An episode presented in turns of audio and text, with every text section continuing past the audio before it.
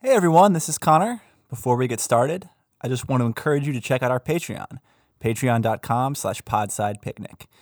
If you become a patron, you'll get access to multiple exclusive episodes every month. And you can also join our patrons only Discord chat, where Pete and I talk informally with the Podside Picnic community. So if you like the show, go ahead and check us out at patreon.com slash podsidepicnic. Thanks.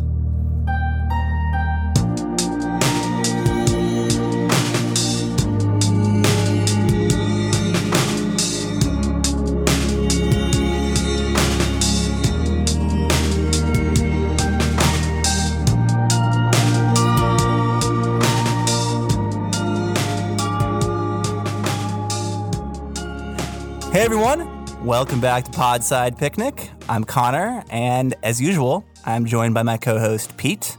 And today we have a very, very special guest. Um, I'm guessing probably all of you know him, unless you're from a really far flung place and don't follow us on Twitter.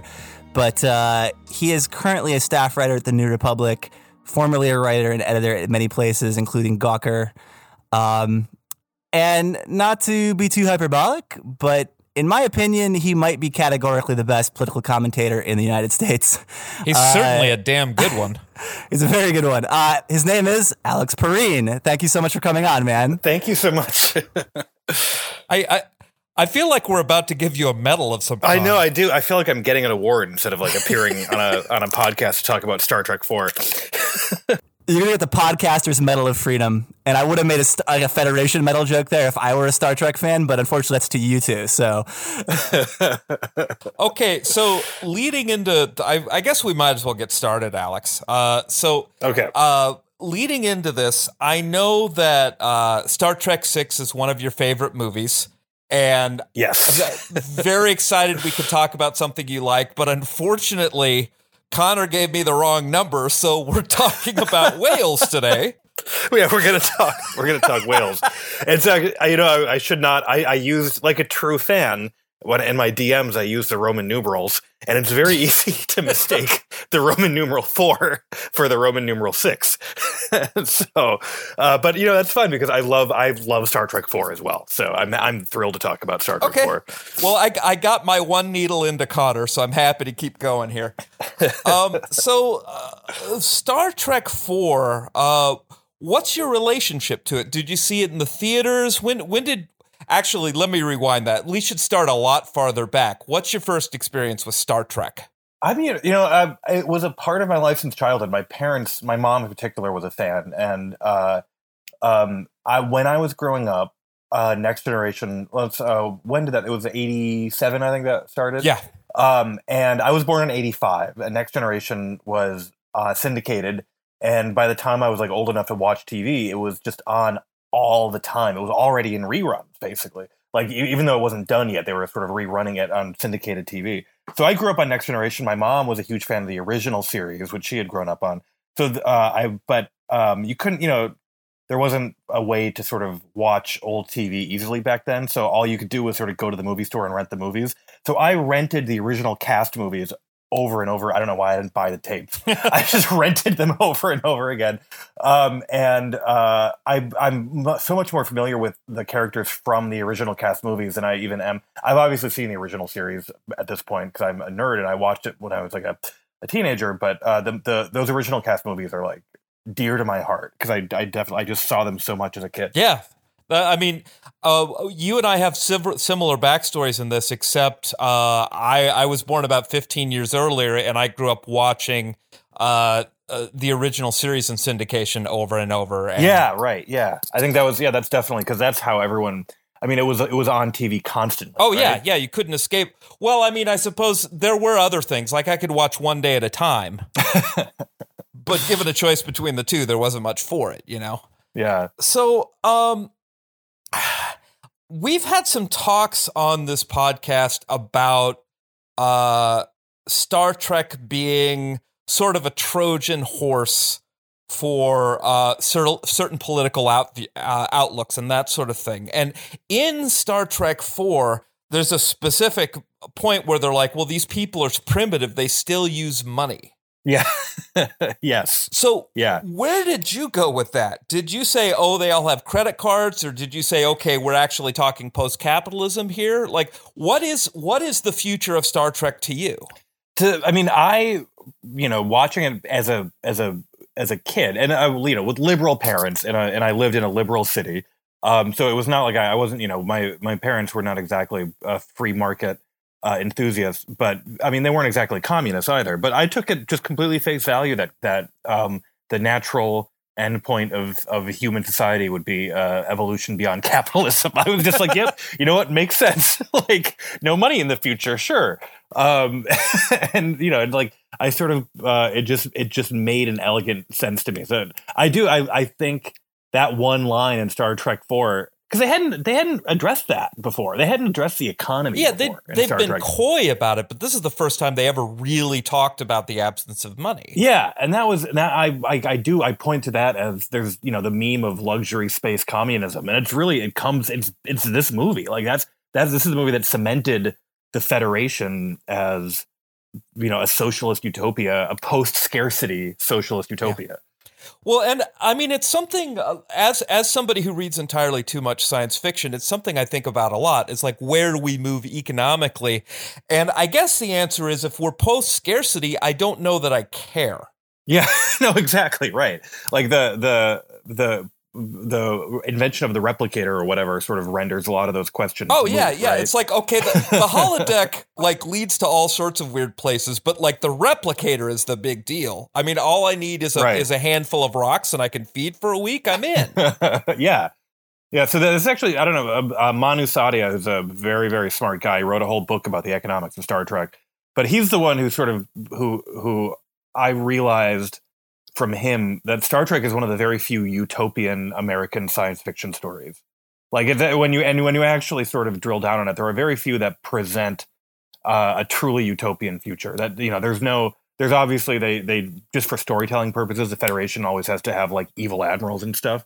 But like the general organization of society is like you're not supposed to think it's hell. You're supposed to be like that would be pretty good. Yeah, do you think uh, either of you? I think Pete and I got into this a little bit when we discussed Galaxy Quest, but I'm curious to hear from both of you. Honestly, the the repose to some of this, which I think you're giving me a springboard to, Alex, is just to say like, well, they depict a post scarcity utopia of kinds, but like couched in this sort of like late like 60s setting of the original show and stuff. That can be read not so much as a leftist utopia as like sort of like Sargent Shriver, Camelot, like po- liberal imperialism at its best, right? Totally. Is, is there a possibility of that too? Oh yeah, that's definitely in there. And and I mean, you know, Star Trek is a show about um America imagining what the best version of it of the sort of story it, it tells itself about what it is, right? Um and in the, it's actually very funny in the in so in the 60s it's like in a cold war with an with a just a purely evil race, you know? like the the Klingons have no characterization have no consistent societal characterization beyond being evil throughout the entire original series um and but you know the federation and so the federation federation is a good guys and that's actually like why i like next generation is a really fascinating text uh because uh gene roddenberry i think he had gone sort of full kook at that point and and had you know there like the federation had to be sort of idealized in this way that almost made it incredibly difficult to do drama. Uh but uh um it- that was like the the you know the end of the cold war end of history version of the federation right? But so it is it's it's it is a comforting story about but you know and, i don't really like if we're talking about american myth making I, I i do actually think there's some use to uh pr- trying to figure out what it would look like if we did actually live up to the values we espouse but don't practice.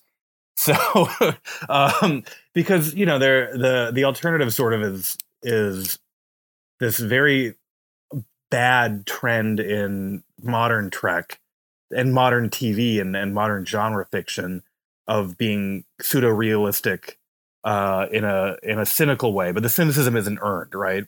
Um i think of it as as like post 9-11 like um this is just the way the world is and if you think it could be better you are naive and that that just like infuses so much genre fiction uh, I, I really do think it's a post 9/11 thing. That's Um, that's and- fascinating to me because like when I think about post 9/11, that's when like that was the end of irony in some ways. Like like I I remember like regarding patriotism as some sort of brain disease on 9/10 2001. Yeah. And then afterwards like a flag went by and I started tearing up.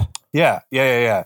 Well, so the you know the, we're getting pretty far afield with Star Trek Four, but yeah, that's why I think like uh, when you look the way it plays out, and, and there's a couple different sort of ways I always think of it. Um, and number one is the incredible popularity of the show 24, which is brilliantly made TV that is just morally reprehensible. Um, and uh, but it, well, the way what happens in Star Trek is that it suddenly becomes very much you know, I, I never actually watched Enterprise. Um, I never finished it, and uh, but I know that it got to be much like it got to be a lot more sort of about um, a, you know existential threat to the the humans and and war, and but and even on the the this sort of need to play up uh, in Star Trek Discovery to play up Section Thirty One, which is Star Trek's intelligence agency, um, and not just because there have been lots of there have been stories about Section Thirty One before, but now all the characters have to say things like, um, "Well, we don't always agree with their methods, but we uh, but we ultimately we ultimately accept that they that they need to exist." And I'm like, you like that's not you don't need to accept they need to exist. That's what I mean about the sort of post 9/11 cynicism, where you can't even. I I like the utopianism, even if it's even if it's like sort of phony. Uh, a phony utopianism at least like gives people something to aspire to. Well, that's to take that. That gives us a chance. I should take it back to uh, Star Trek Four because one thought that I occurred to me after I'd watched this movie earlier today. Um, you're talking about the cynicism and the sort of the this is just the way the world is attitude um, that comes up post 9-11 in your view but as we've done on this pod um, this movie came out in 1986 and it's a very interesting document from 1986 because it is that's the era of Blade Runner was coming out in those fears right around then. Uh, Neuromancer, the founding text of Cyberpunk, came out a few years prior to that as well, 84, 85.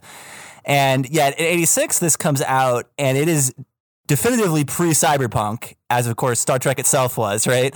And cyberpunk is the ultimate Reaganite genre because it's like, well, yeah, of course the governing systems are shit, but we're gonna make the most of it, and we're gonna be like awesome, badass space cowboy freelancers within it, right? yeah, yeah, yeah. Um, so you know that a a lot of that attitude does very much where you sort of take the empire for granted and take the corporate power for granted. You know, it definitely predates 9/11 in a very real way, but like this is a movie that is highly resistant to what's going on uh, in its immediate contextual space, which is interesting to me. It's an anachronism, I think. yeah. Well, I mean, I mean, I'd love to hear you elaborate on that because I think Star Trek has, has like, in a, in a way, not always been in very close conversation with other science fiction. Oh, I think that's very true. I, if if can I just start babbling about this, guys? Yeah, of course. okay.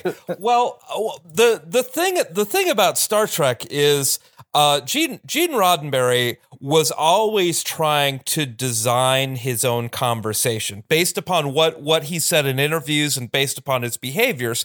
Like he hired his own stable of writers to write things uh, about like the Star Trek universe, and he went out and like hand picked authors that he felt were sort of aligned with his viewpoint, and like you you sort of end up throughout uh, like from the 60s to the 90s, sort of this thread of Star Trek books that appear to have nothing to do with anything else. The only exceptions are uh, are books that are designed to resonate with Star Trek and movies that are like to, to, designed to resonate with Star Trek. Like Galaxy Quest is a really good example.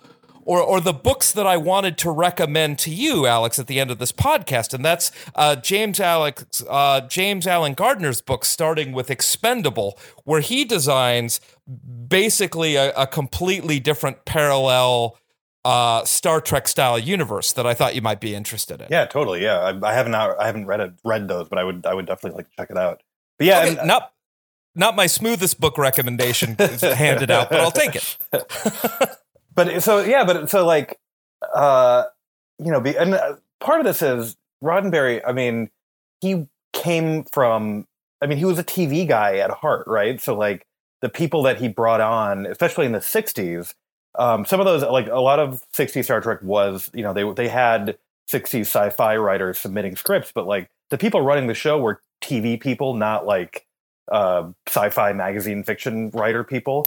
Um, so I actually I, I do sort of think that was sort of part of how it never like completely blended in with the rest of the trends in American science fiction. But by the time you get to the movies, like uh, we're talking about starting with starting with Star Trek 2 through Star Trek 6, Roddenberry's been basically kicked out of the movie making process. And these are like Nick Meyer, uh, you know, who had done um, a time travel movie and therefore had done sci-fi, but who was basically just a screenwriter.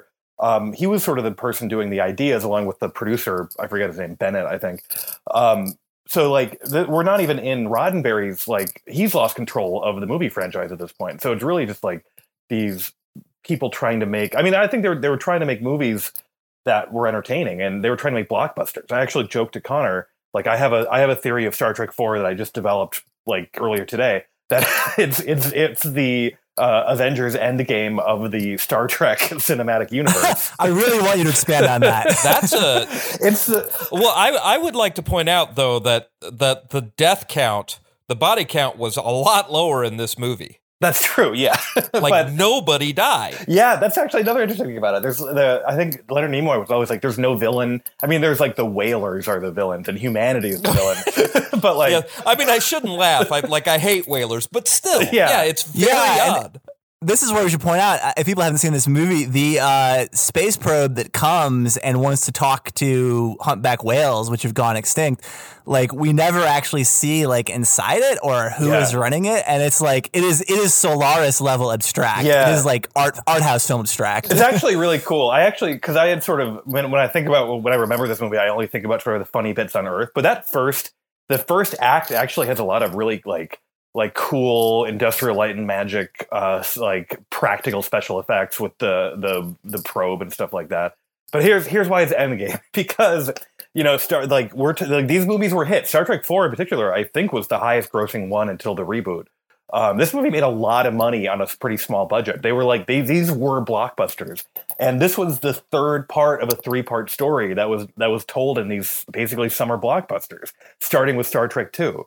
Um, so the you know if you have if you pick up and watch Star Trek Four, and you are not familiar with what what happened in two and three, you're lost for the first act. And like you don't like why is Spock acting like that?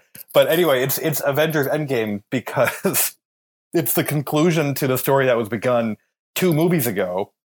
And it has a time travel plot, so I'm like, oh yeah, it actually is. So it's a bad. It was like a, it was a mega hit with a time travel plot that is concluding this like cinematic epic that began years ago. Well, and that's a really interesting thought, and I I could almost guarantee you that some some of the like hundreds of people that were involved in creating Endgame in their cubicles definitely were thinking of this movie. I love that idea very much. Uh, what the f- I- it's in watching a film like this, it it's a, it's a mistake to look for points where the plot falls apart. yeah, yes, Because if you start pulling those threads, I mean, you know, you're, you're just gonna have a pile of threads before the. But I can't help but think about like, okay, you go back in time, you grab two humpback whales, you bring them to the future, and then you have them communicate with the aliens. Like, have we been well treated? yeah, no, right? Like, what are the whales? The whales were like, well, they were they were dicks to us for a really long time, but these ones seem fine. well, I mean, I would go back like like ten thousand years earlier and Yeah. grab whales before people were whaling. Yes, yeah, I might have actually that might, have been much smarter actually. Like, I don't know why we had to go to like right before they're going extinct. Like, oh, grab.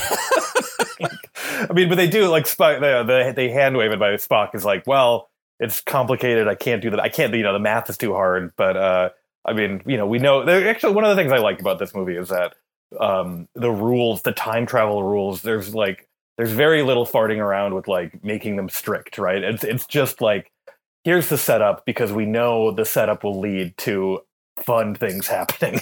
I'm I'm totally fine with that. Well, and I mean, if you're going to deal with the Star Trek universe, this is actually the fourth uh, iteration of a time travel story within Star Trek. Yeah, that's like oh, you mean like dating back to the they tell you yeah, there were what three time travel episodes in the in the original one. Yep.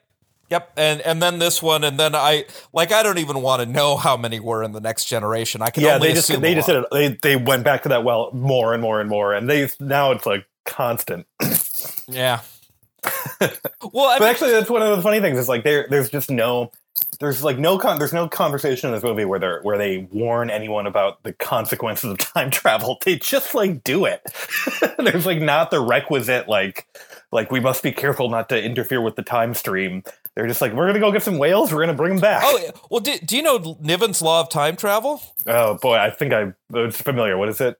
Well, the, the I mean the ba- the basic idea is like uh, if if people can travel through time, you're going to keep resetting until you get to a a situation where you don't reset anymore, which is the timeline where nobody developed time travel. Yes, yeah, right. And that I mean, it makes and that it makes a lot. I mean, what I I think I've heard the the you know the the version that like clearly it's like if it was possible, there would be time travelers like all over the place, and there aren't. So like we never develop it. Oh yeah, yeah. I mean that or we're all dead. I Yeah, right. Or they walk among us. I mean, you guys are ruling this out right now. Um, I I, uh, I found this interesting because I, when I'm watching a movie made about that's set in an American city from like 1968 to like 2004. Uh, I'm always looking for signs of people being extremely reactionary about what's happening in, urban cores because that's almost always there. Um, you know, anything between like the Nixon era and uh, the rise of Sex in the City, basically. Um, and in this case, I would say this actually is one of the not super reactionary ones. There's a ton, there's one. Uh, Spock does his what's the like Vulcan neck pinch thing Yeah, called? just just to call the Vulcan nerve pinch. Yeah, yeah, he does his Vulcan like yeah his, his nerve pinch on a guy who's playing a punk song and has a mohawk on the bus and everybody applauds, which is like the height of this genre of like all urban cores are shitholes full of gangsters, but like it's a lighthearted rendition of it, right? Like they're not getting robbed by street toughs, like we're not going full like Dirty Harry or Death Wish here at least. Because they're in San Francisco. For people that haven't seen this movie, they're in like punk era San Francisco. And Pete, you have a good anecdote Oh, I about have the a- punk song on the bus, right? Yeah. Yes. So um, the that song was written by a, and performed by a band called The Edge of Etiquette, which existed for about an hour and a half in 1986. because what what happened was they were going to go like it's it's not revealed what song it was, but they were going to go with some new age pop song. Like they were going to play like Duran Duran or yeah, a-ha or because they were because they were all like completely square and they had no. They didn't actually know what punk sounded like. I'm sure, like making the movie. Oh, exactly. and so, like, some of the stagehands g- got together and stuff. And they're like, "Bullshit! We're making a, po- a a punk band right now." And like that, that that was a painful punk song. Like Yes. that is the worst punk song I've ever heard. But it was a punk song, technically. Yes, actually, like now that I know that it was a band that was formed for one hour by stagehands, it makes it like exponentially more punk. Like that's like that's actually like it might be the only authentic punk song. Actually, Like, Yeah, what is Yeah, more punk yeah. than like a bunch of people who got together an hour before because they're angry at their bosses, yelling the most predictable lyrics to like the most basic music? I mean, come on. yeah, Oh, and bonus trivia: that song does have the word "fuck" on it, but uh, he actually he gets the no- Vulcan nerve pinch before right he before says the it. right before the Ah. song. Man, That's incredible. That's it, yeah, because like the, the so the, there's a funny thing about that. You're right because um, all the every especially in the 80s, like especially especially in the 80s, but every yeah every post Nixon movie, popular movie that involves a city, like the city has to be a hellhole, and that that scene, it's always very funny to me that Kirk is like just like getting so like could you turn it down like he's like such an angry old man about it but like uh but you you really the only music and culture anyone ever talks about or enjoys in star trek is like is from the 19th century or earlier so i just i think that they specifically in the world of star trek have an aversion to 20th century culture like like that's the only the only thing they hate Oh, Like and that. they're such snobs. Like, they anytime you encounter a captain like doing leisure reading or something, like somebody will walk in and they'll have they'll be holding a leather bound book, and they're like, "Yes, you know, I I like having I, information directly downloaded in my brain, but the smell of a good book, yes yeah oh my god." and the, you know it's like they do it in this movie too but every every good Star Trek has, especially an alien doing it. Anytime an alien cites Shakespeare, I like I do the chef's kissing my fingers thing. I'm like, that's that's Star Trek right there. An alien citing citing Shakespeare. So so then, so then you go to the J.J. Abrams Star Trek just to like be a really like annoying nerd about this. Like the in the J.J. Abrams Star Trek, like Kirk is blasting the Beastie Boys while like riding a motorcycle. Like, do you think so? This is the same one who grows up to like get pissed off at a punk on the bus for playing his punk music.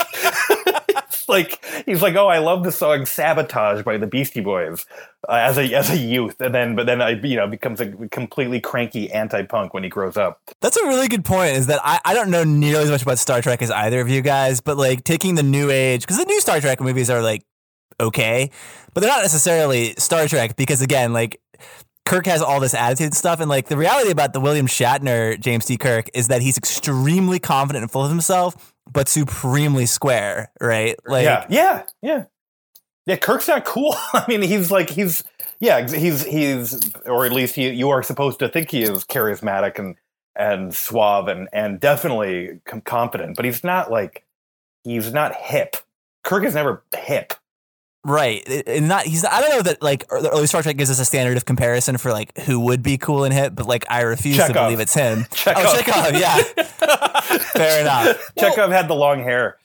I don't. I don't think anybody on the set necessarily had the concept of cool at that point. No way. I mean, that's what that's. I mean, I was joking, but Chekov. The joke was they brought him in in season two and they gave him a Beatle haircut because they were like, "This will appeal to the kids." That was oh like, that God. was like all that was the closest they came to even having any concept of cool was it's like they brought in a, a, Russian helmsman with a Beatle haircut. Do you remember the episode with the hippies? Yeah, the hippie episode. Yeah, yeah. They, oh and, my God! um, and they yeah they were and they were singing the song. Uh, right, God, it was so sixties.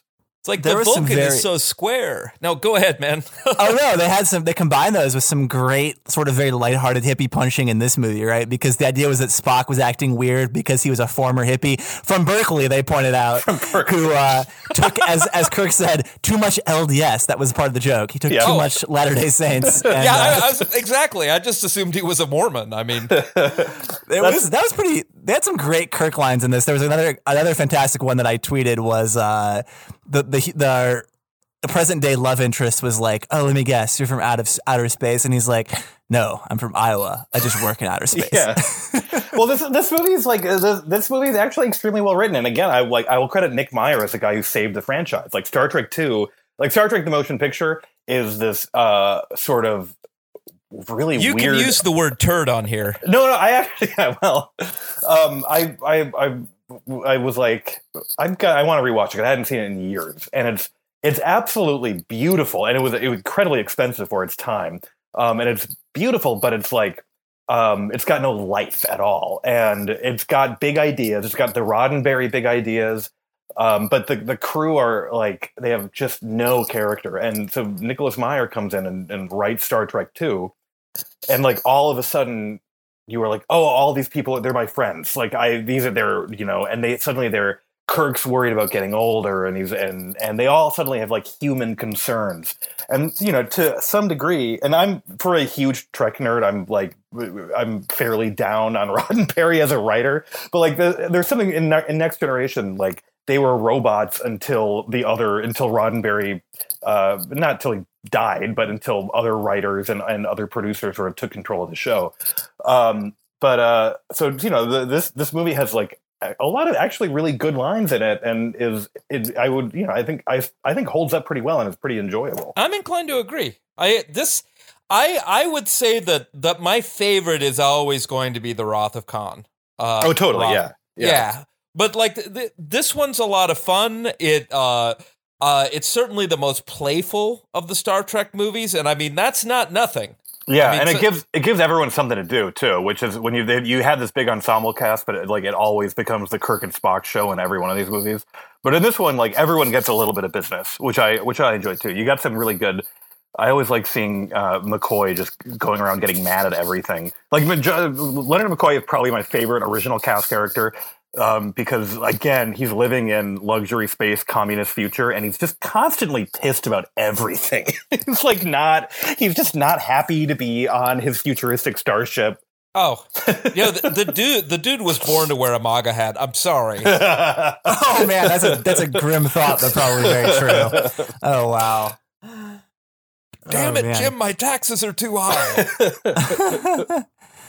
So let let's talk about the wider world of Star Trek for for a moment. So the, there are layers and layers of technology that weird leads to weird combinations and ways you can break the world. Like what what's what's the goofiest technology to you? Like is it the time travel? Is it the transporters? Is it the holodeck? Like what what gives you the greatest joy in the in the the the tech silliness of the future here? Well, the the way that um the the way casual way they time travel in this movie completely breaks everything, right? And they've mm-hmm. they've they've sort of they've later on they have tried, and this is a, a plot from Enterprise that I have only like read about on the wiki because I never actually watched it. But there was like a temporal Cold War where people from the future like kept traveling back in time and waging war, and like that's actually the only logical like ev- like next step once you say, oh, any warp capable civilization can time travel at will.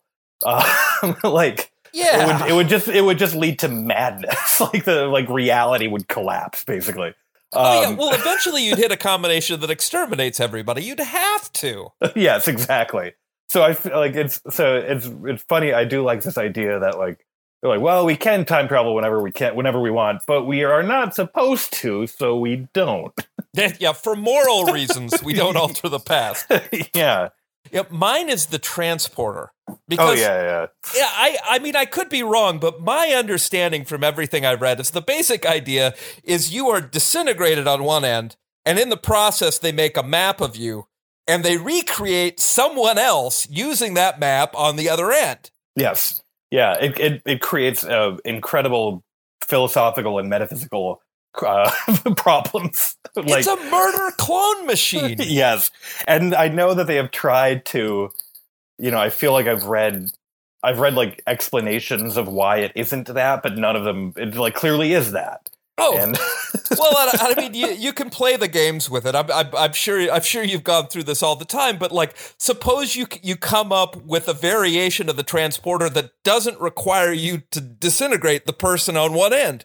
Like, shouldn't you do it anyway? Because otherwise, he hasn't gone anywhere. well, the. I feel like the the idea was that um, you have continuity of consciousness, right? So that's supposed to be the idea. So your your consciousness uh, has continuity because it's in the transporter buffer. So therefore, you're not killed. But they, they have like violated that too because Riker got a transporter clone, and if you can get a transporter clone, then something is screwy here.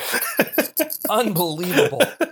His transporter clone is great, by the way. Riker's a great character, but Thomas Riker is transporter clone goes on to join an, a, an anti-Starfleet resistance movement.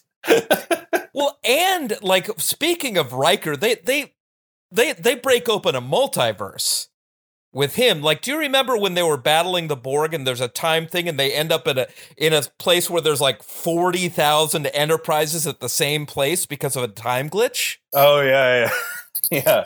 I mean, yeah, and yeah, right. And then there's yeah the inter- the uh, Enterprise C comes through the the uh, time vortex and creates an alternate future where the Federation's at war, and then the alternate future Enterprise D has to agree to destroy themselves to reestablish the original future that we enjoy.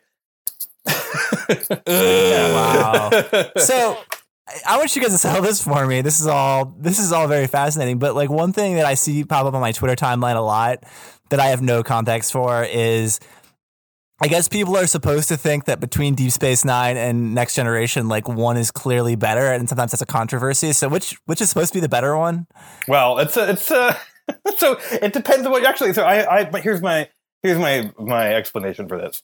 Um, like I said earlier, I grew up on, on grew up on on Next Generation. It was on, it was on like twice a night. I could mainline it, and, and at the most, like at the age at which you are the most susceptible to like any sort of TV that inspires or any media that inspires obsession. Um, so that's the one. Like Next Generation for me, and you know, for people who are who are older than me, it was the original series. But Next Generation for me is like the text, and then DS9 is like, okay, you grew up on Star Trek.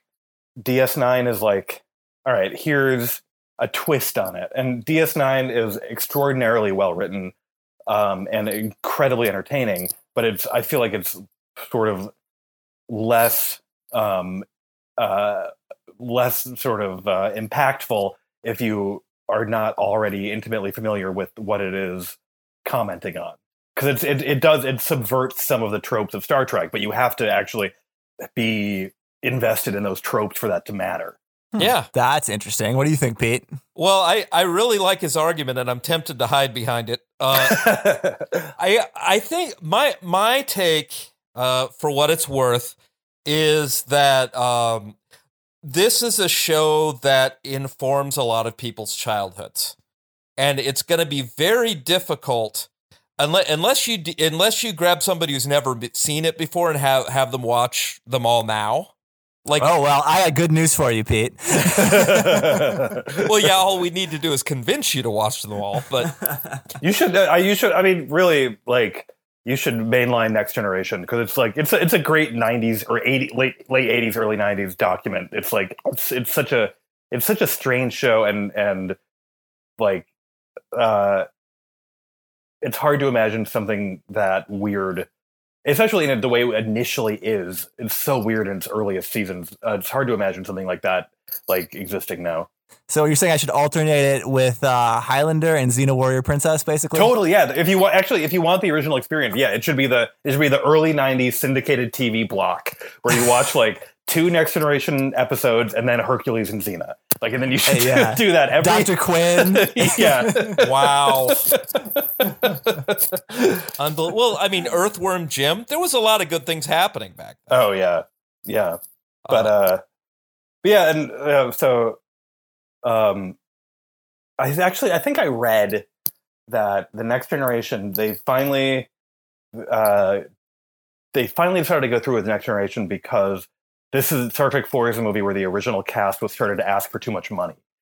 like Oh. Shatner, Shatner was like, like he Shatner was threatening to walk away, and Nimoy was was a director now, so they were like, let's just get some some pe- people we can pay a lot less to start making some new Star Trek. I Oh, that's classic. I actually I I have bad news for you. It's worse than that. Oh, is it? Yeah. So so what what happened was uh Leonard Nimoy was the director, so they started paying him more money and they're like come into 4 and Kirk is like, "Well, I'm sick of Star Trek." So they had to give him a lot more money.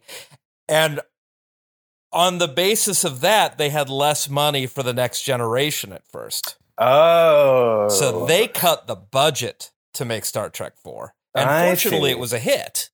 Yeah, Oh, that's yeah, a yeah. perfect boomer parable for our times. It actually is. It actually is. They like the they like literally the next generation had to like had to suffer austerity so that William Shatner could get paid.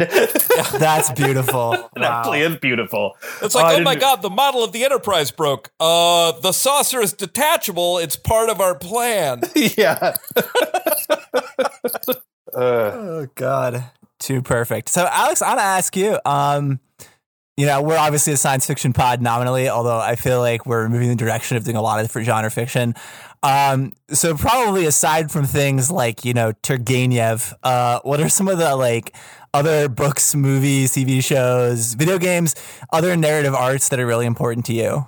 Well, so with Star Trek, it's funny. Uh, like I was, I mean, I was a huge nerd about it as a preteen, as a teen, and and to the you know, I, I went to conventions and everything. Um, and it was sort of like one of the things Oh things. my god. I know, I know. It was one of the things that I sort of discarded in my young adulthood. Like, and I I went through a like I don't have a TV phase to a degree. Um, This is a big confession coming from you because, like, to dish on you at your bio a little bit, I feel like you were you were one of the cool kids of the peak blogging era, and now you're here telling us you went to Star Trek convention. This is a big this is a big mask off moment. twelve year old twelve year old Alex Pareene like went to uh, uh, went to well, I, one Star Trek convention and one one Mystery Scenes Mystery Science Theater 3000 convention. Uh, but um, Wow. uh, um, but like the stuff. I mean, when I so then part of it, like what else did I like? When at that age, the sort of young teen age, I got obsessed with uh, Asimov as well. I read, I, I probably read almost every piece of every not every piece of fiction he wrote, which is a ton. Um, and uh, and um, what else did I? You know, what else would I love then? I mean, so yeah, Mystery Science Theater 3000 was huge. Um, I'm. It's from Minnesota. I'm from Minnesota. Um, Wait, you're from Minnesota? yeah, I'm from Minnesota. Um, I went Mike, to St. Olaf. Yo, you went to St. Olaf? Oh, yeah, yeah. Mike once crashed a wedding my mom was attending, uh, for, and uh, from Mystery Science Theater. But uh, Oh, cool. yeah, but um, Nice. uh, Is is he the guy who voiced Crow? you know, Mike was the second host after Joel. Oh, oh, Mike. Yeah, I, so he uh, he crashed the wedding. My mom was at this wedding, and uh, uh, all these guys who like no one knew were there, clearly crashing it, and they were wearing. I think I think they were like had their like Mystery Science Theater T-shirt on or something. It was a reception, and uh, my mom was like, "Oh, we love that show. We love it." Um, but we're so bummed because Joel's leaving the host. oh, that is wonderful. Mike was like, maybe the new guy will be good. And she was like, no, I don't think he will be. Oh, that is amazing. yeah. But, uh, so yeah, that was actually, that was actually really big. Uh, like, God, I loved MST3K. And, uh, um, and you know, video games. I was a Nintendo kid. Actually, I had a, I had a, I had a Sega Genesis, so I was not actually. Can can I freeze you for a second? I have a related Mystery Science Theater story. Mhm. Um, I was at a friend's party and I had cranberry vodka, whatever, for the first time, and ended up getting sick like one foot from the guy who voiced Crow. Like Ah. I nearly threw up on the man. oh man. Yeah, though we've we, if we had him on the show, I would be so embarrassed if he plays the voice. But I'm Yeah. sorry, you you were talking about Sega. My bad. No, yeah, I'm just trying to think of other because that's not really narrative. Actually, so if you want to talk narrative, the LucasArts games are like the other narrative, like Like KOTOR, that sort of thing. like yeah, well, no, like the like uh uh Maniac Mansion, Sam and Max. Um, I loved the all of the adventure games um that they did. Like those were like my favorite video games, and I got very bummed that that stopped being a a thing they even made. So I you know, I, I have the this like sort of thing about video games where I need them to either have no narrative or only narrative. like Mhm. so I, I either want to be playing like Tetris or playing a bit like a story that I don't have to be good at shooting to win, you know. But uh, um, I think we're yeah. That sounds like you're a Bethesda games guy to me. Uh, if you don't like, if you like, don't, like care about combat systems and you just like story.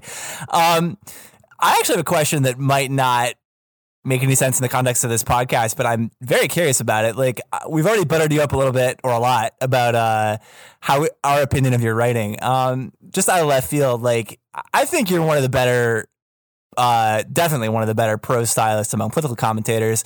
Um, would you say that your voice in the page and your prose was influenced at all by any fictional and or narrative nonfiction stuff, or is it purely like a does it come from your readings in journalism? I mean, where do you think that comes from? well, who did I who was who was I imitating? I've been imitating a lot of different people, or you know, trying to write like different people. Um, you know, I'm and this is like, um, I get mildly embarrassed about it now, even though I, I feel like I really shouldn't. But Hunter Thompson was was a huge one. But I feel like he's such a he's just so masculine and so um like a lot of people take all the sort of wrong lessons from him. And I, I feel like when I like the style was obviously a massive part of it for me, but also just the fact that he, he had a conscience and like there are a lot of very good stylists with no conscience. And I, I think that what I what I take from his writing is that he had like he had a conscience that he really couldn't get away from. Um, so he, you know, he was a he was a huge huge influence on me sort of initially. I'm trying to like in terms of other. I mean, um, Honestly, I think he's somebody that needs to be reclaimed. yeah, I, I would I would agree with that.